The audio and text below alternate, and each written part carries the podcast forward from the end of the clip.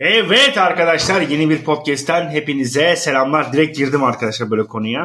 Yine bugün daha önce aslında devamlı katıldı fakat kendi aramızda sohbet ederken artık şu sohbetleri bir kayda alalım dedim. E, Mitalon Mühendislik Şirketi'nden sevgili Ahmet Can'ın yanımda.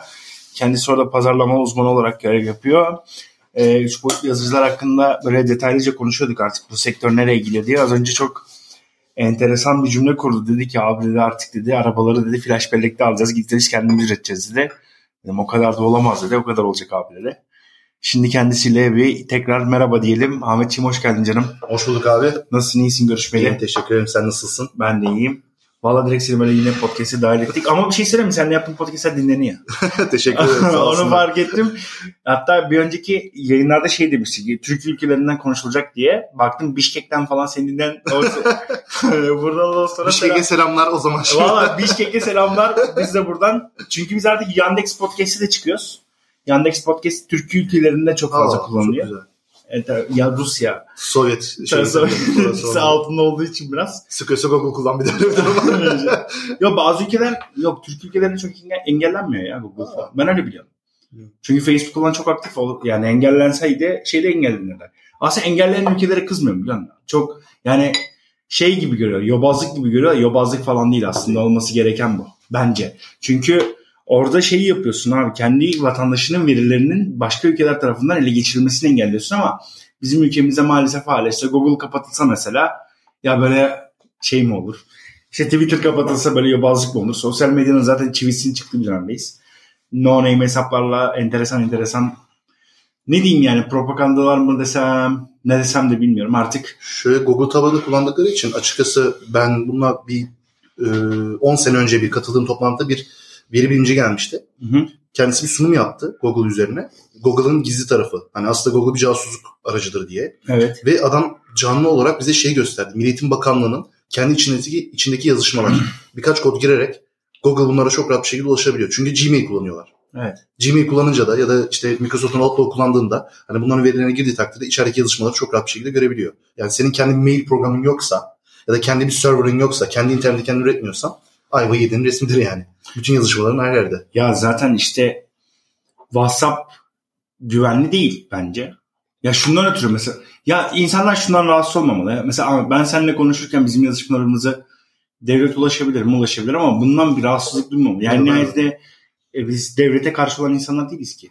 Bir suç Yani- işlemiyorum yani. Neden? Yani yani- şimdi onu okuyan devlet şey memuru benim gece 12.30'da ne yapacağımla ilgilenecek kadar meraklı olduğuna da inanmıyorum Yani şahsen. Cem Yılmaz'ın dediği gibi yani Cemalettin Topalak Korkmaz Çeşme. Hani ya CIA bizi izliyormuş. CIA ne yapsın? aynen aynen. Hiç MIT beni ne yapsın yani? Abi. umurumda bile değil. Ki izlese de olur. Yani hiç önemsemiyorum. Ee, en nihayetinde oradaki memurlar da o bilinçli zaten. Onların aradıkları şeyler çok başka şeyler. Çok çok başka şeyler. Ülke sınırlarını ilgilendiren konularla ilgileniyorlar onlar. Senin benim aramda yaptığım yazışmalar zaten onlara hiç önemsediklerimi de zannetmiyorum. Evet. Ama bize şey kültürü yok işte. Yani yazışmalarımız gizli olsun. Efendim söyleyeyim. Kimse görmesin. İşte devlet makamları da göremesin. Yani Gizli olsun deyip Instagram'da her gittiğimiz yeri paylaşıyoruz. Her Aynen yediğimiz yemeği paylaşıyoruz. işte ne oluyor lokasyonlarımız hep başkalarının ellerinde. Sanal kartlarımız var. Tabii. Uygulamadan ödeme yapıyoruz. Ama bizi dinlemesinler. Ya ben şeyi artık e, gördüğüm kadarıyla bu, bu da mesela normal güçlü ülke nedir dediğimizde nükleer gücü olan işte belirli şeyleri olan ülkeler deriz ya. Bence o artık o değil. Data elinde tutan ülke Evet. güçlü ülkedir abi. Bugün Güç, mesela güçlü ülkenin tanımı değişti. dünyanın parasını vererek e, F-16'nın yazılımını aldık. Evet. F-16'yı almak değil, dert değil. F-16'nın yazılımını almak dert. Bu F-35 konusunda olsun, başka silahlar konusunda olsun bunların hep yazılımları olay. Evet. O yüzden zaten e, yani bir cihaz yapmak, bir şey yapmak sorun değil. Hani o yüzden mesela biz savunma sanayinde özellikle bir şey geliştirirken yazılımını geliştirebiliyor muyuz? O önemli. Yani çünkü yaparsın kamera, lensini bulursun, şeyini bulursun, optiğini bulursun, camını işletirsin. Her şey var elimizde. Var. Ama yazılım, bunu üretecek insan lazım.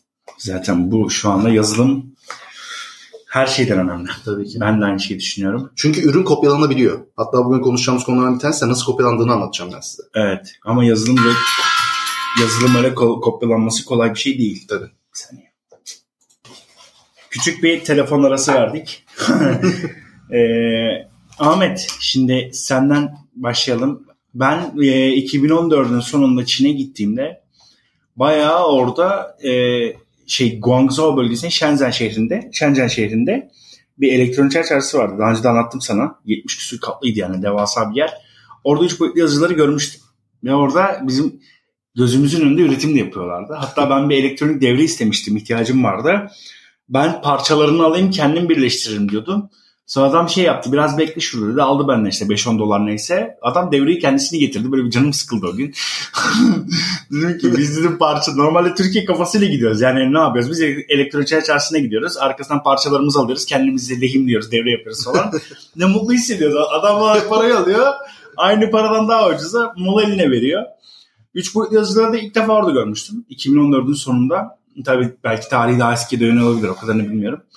E, fakat orada bile ciddi manada bunun kartuşlarından para kazanmanın peşindeydi Çinler. Üç boyutlu yazılarda evet. fakat şimdi sen biraz daha sektör gelişti. Özellikle senin çalıştığın şirket Mitalon Mühendislik'te benim anladığım kadarıyla üretilen bir ürünün kalıplarının çıkartılması ve bunun daha dijital ve yazılımsal e, ortamlarla yapılması mümkün olduğunu söylüyorsun. Evet. Buradan başlayarak senden bir girizgah alabilir miyiz kardeşim? Tabii ki. Şimdi biz firma olarak şöyle bir durumumuz var. Yani ben de bu firmaya başlayınca açıkçası gördüm. Şimdi gelecek hakikaten çok daha hızlı gelişiyor. Yani geleceğe doğru çok hızlı bir şekilde gidiyoruz. Bu konuda geç kalmamak lazım. Şimdi bizim firmamızın şöyle bir özelliği var. Biz yüksek mühendislik ürünler üretiyoruz. Katma değeri yüksek ürünler üretiyoruz.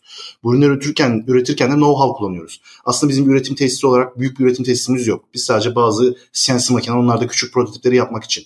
O da 3D yazıcının yapamadığı ya da yapmasının maliyetli olduğu, daha hızlı yapmamız gereken şeyleri yapmak için kullanıyoruz aslında baktığımızda. Ama 3D yazıcı her şeyi çözüyor mu? Çözüyor. Biz hem Sharebot firmasının 3D yazıcı distribütörlüğü var bizde. Hem de aynı zamanda Shining 3D firmasının tarama cihazı e, temsilciliği var meteoroloji çözümleri konusunda. Ve buraya baktığımızda şimdi ben şunu gördüm. Herhangi bir ürünü gördüğümüzde tersine mühendislik anlamında herhangi bir ürünü gördüğümüzde bu ürün mesela elinizde bir bardak var.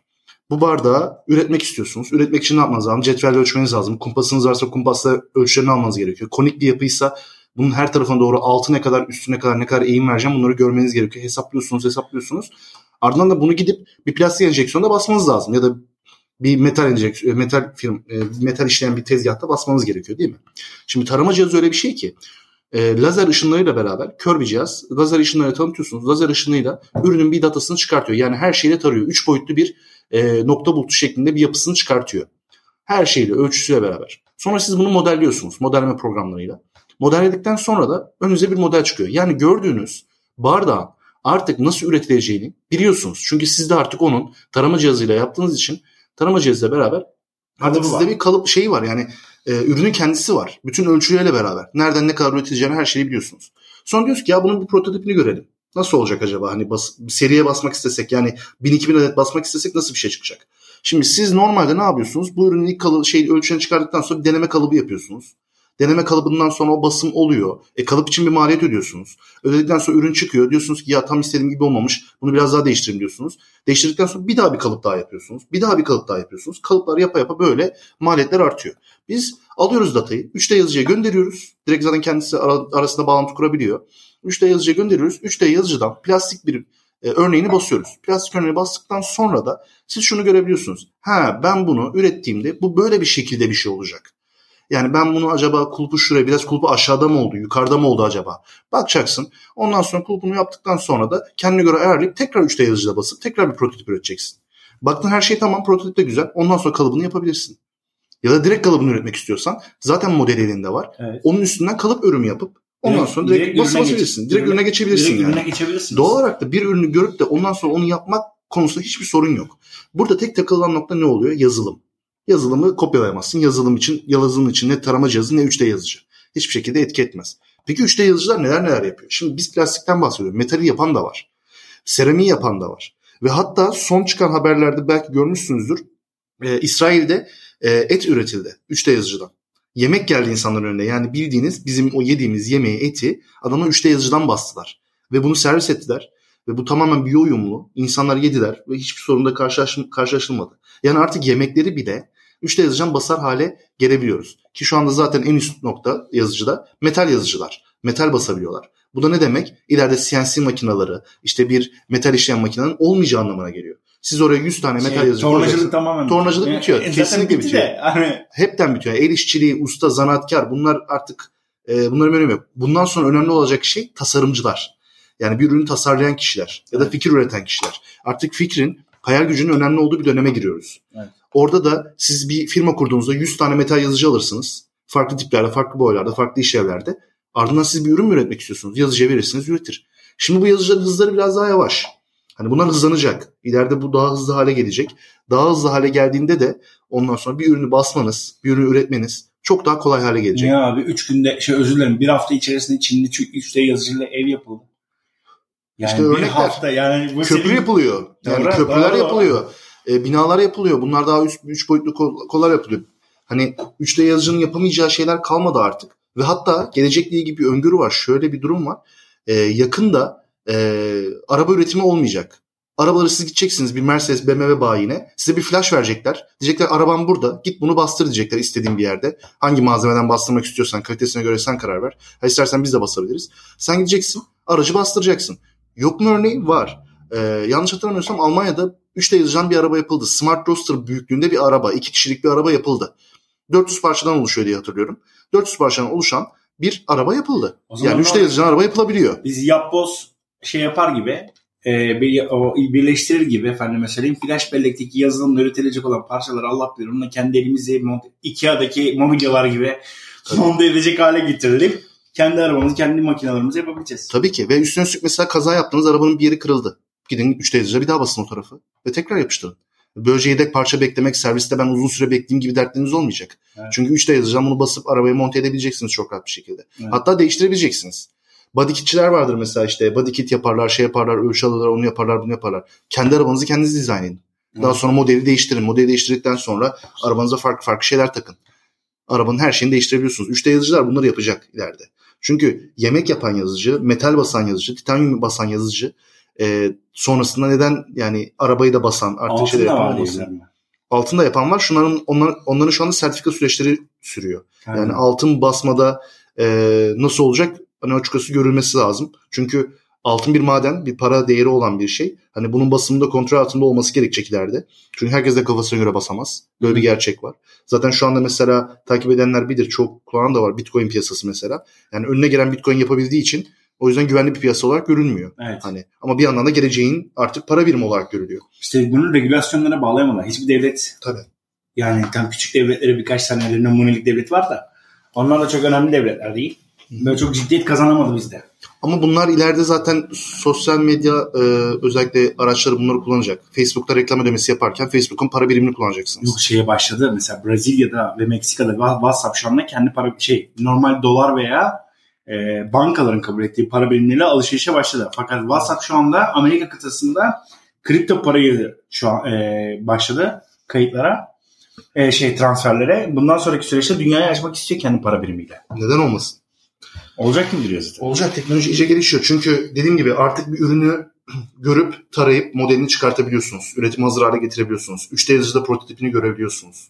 3D yazıcıda prototipi gördükten sonra artık yani bir şey üretmek e, iş değil. Üretmekte bir sıkıntı yok. Artık üretilir. Önemli olan fikri bulmak. Evet. Burada o zaman işte tasarım bilgisi ön plana çıkacak. Burada e, daha çok nasıl söyleyeyim e, zeka, hayal gücü ortaya çıkacak.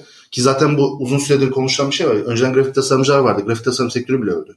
Artık herkes kendi fotoğrafını editleyebiliyor. Kendi fotoğrafını programlar aracıyla yapabiliyor. Tasarım yapabiliyor. Farklı programlar kullanabiliyor. Grafik tasarımcının da önemi azaldı. E, bu e, üretim sürecinde de olacak. Artık kişiler kendileri yani insanlar kendi kendine yeten bir versiyona geçecekler. Ve artık kendi işini kendi gören hale gelecekler. Belki ileride insanlar evlerini 3D yazıcı kendisi kendileri örecekler. Kendileri içerisinde dizayn edecekler. Kendileri içerideki başka şeyleri yapacaklar.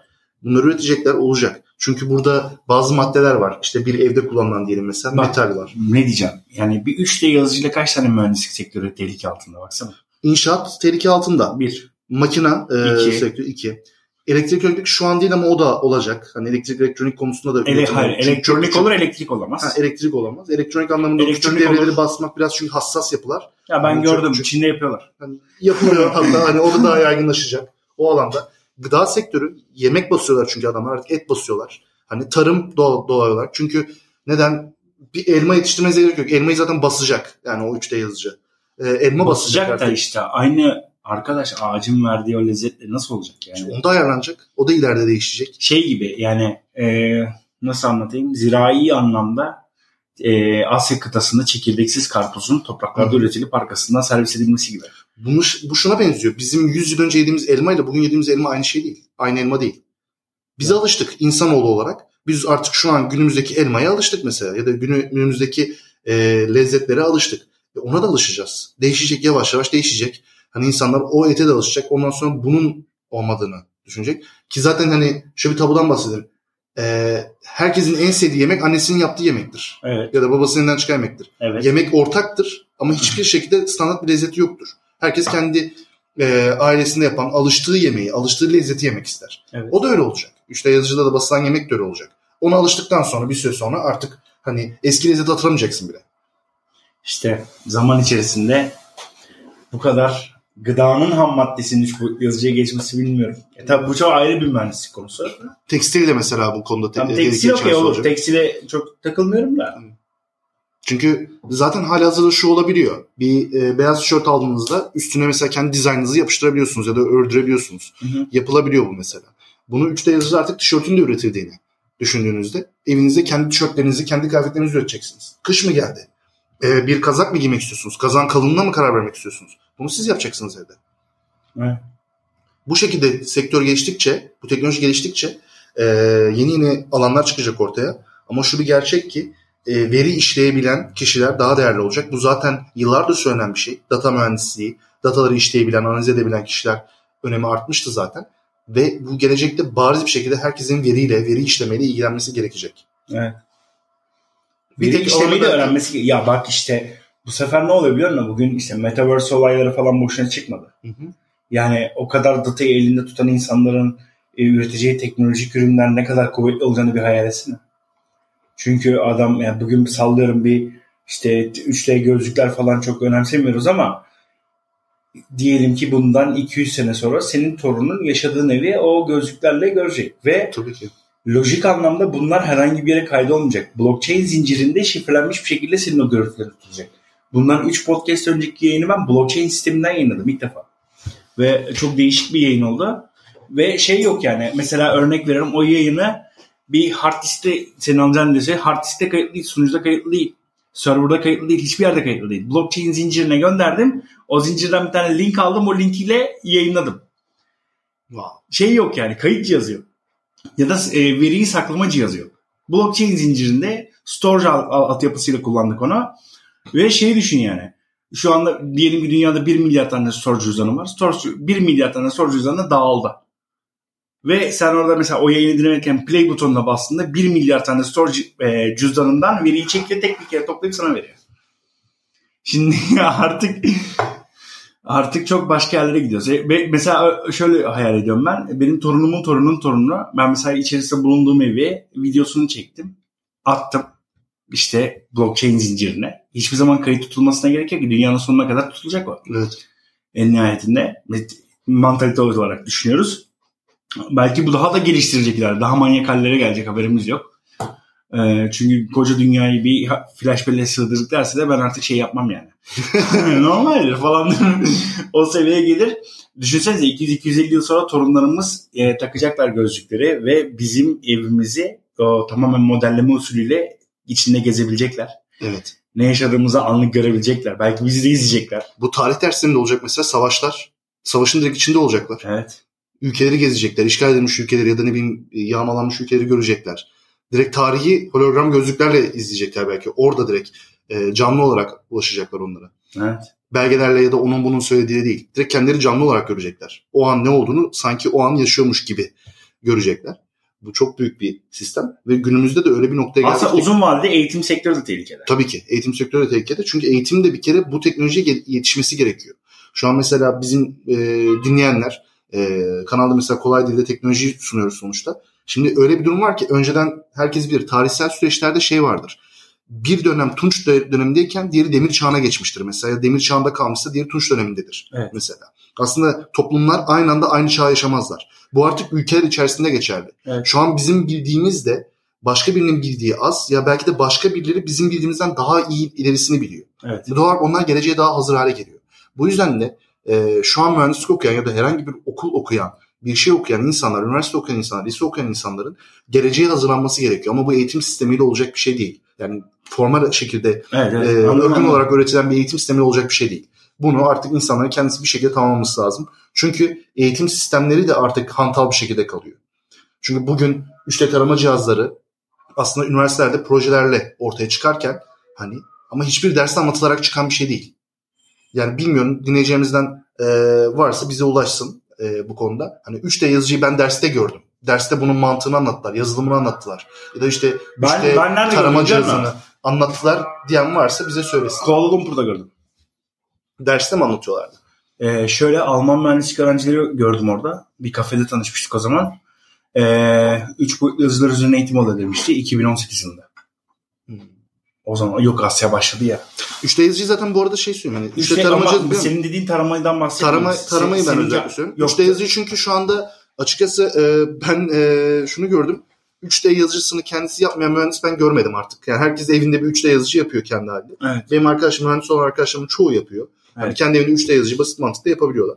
Sadece işte bu satılan e, sektörde satılan endüstriyel tip olanlar işte daha gelişmiş, daha garantili, daha hızlı işleme yapabilen, çift işleme yapabilen, farklı filamentler kullanabilen yazıcılar.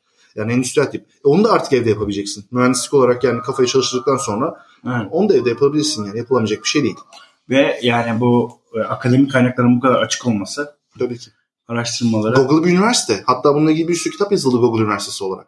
Yok şey var Google'ın kendi akademik. Kendi akademik kısmı da var. Hani Google inanılmaz, YouTube inanılmaz bir kaynak. Her şeyi oradan öğrenebiliyorsunuz. Artık o levele geldik. Tabii ki. Önceden bir şey öğrenmek için bir okula, bir yere, bir kursa gitmek gerekiyordu. Artık gerek yok. Tabii. Gitar mı çalmak istiyorsunuz? YouTube'da var. İşte bir e, cihaz mı yapmak istiyorsunuz? YouTube'da var. Dil mi öğrenmek istiyorsunuz? YouTube'da var. Yok geçen gün şeyi Ya da konuşuyorduk. internetin bir yerinde var. bir e, arkadaşımızın çocuğuyla yan yanaydık. Babasından bilgisayar istedi. Oysa da benim arabada da şey var. Raspberry Pi vardı. Raspberry Pi 4 e, elektronik e, kartı vardı. Çocuğa dedim hadi geldim kendi bilgisayarımızı kendimiz yapalım. Yani şey yok. E, efendim mesela bir kasa yok hiçbir şey yok. Sadece bir tane monitör aldırdım babasına. Sonra oturduk Raspberry Pi'nin içine şey yükledik. E, Linux bir yazılım yükledik. İşletim sistemini kurduk. Çocuk normal. Ve yani boyutu kül tabağı boyutunda bir şey. Biraz daha büyüktür. Bilgisayar o kendisi o yani. Evet. Bitti. İşte en son şu anda Çin'de en son yine bilgisayarlar anlamında gördüm. Klavyenin içine bilgisayarı görmüşler. Ekranların içine gömüldüğünü zaten gördük. Klavyenin içine niye sığmaz? Tabii klavyenin içine sığdırmışlar ama düşünsene klavyeyi taşıdığında bilgisayarın kendisi taşıyor. Evet. E, monitör taşıyamazsın ama Evet. klavye Herhangi ki o klavye mesela şeyi de normal monte ederler. klavyelerin biraz daha küçüğü bile. O klavye muhtemelen şeyi de monte ederler. E, ki monte etmiş de olabilirler. Bir optik lens duvara yansıtıyor. İstediğiniz yerde bir boş duvara yansıtıp monitör yapıyorsunuz onda. Sadece klavye yeter. O klavyeyi de katlarlar bir de üstüne üstlük. Bir rulo halinde gezersiniz. Gezer. Hani yapılamayacak şeyler değil bunlar yapılıyor. Gelecek teknolojileri. O hani filmlerde izlediğimiz Avengers işte Iron Man'ler falan teknolojiye görüyoruz. Bunlar çok uzak değil. Evet. Bunlar olacak yani. Ki e, jackpotları mesela görmüşüzdür. E, roket adamları mesela. Manş denizini geçti adam. Yani İngiltere Fransa'yı geçti adam yani. Hani Evet geçti. e, roket e, şeyle arkasında tek bir insan olarak. Bunlar yakında askeri sektörde askeriye de kullanılacak. Tabii ki de kullanılır. Uçaklara F-16'lara gerek kalmayacak yani. Askerler uçacak gidecek. Ya zaten gelecekteki savaşlar nasıl olacak? Büyük ihtimal gökyüzünde olacak savaşlar. Şeyde değil. Gökyüzünde olur ama ya- olacak çoğunlukla Hatta zaten. şöyle bir askeri kanun çıkacak. İşte örnek veriyorum 10 bin barın şeyin üstünde kaçırırız.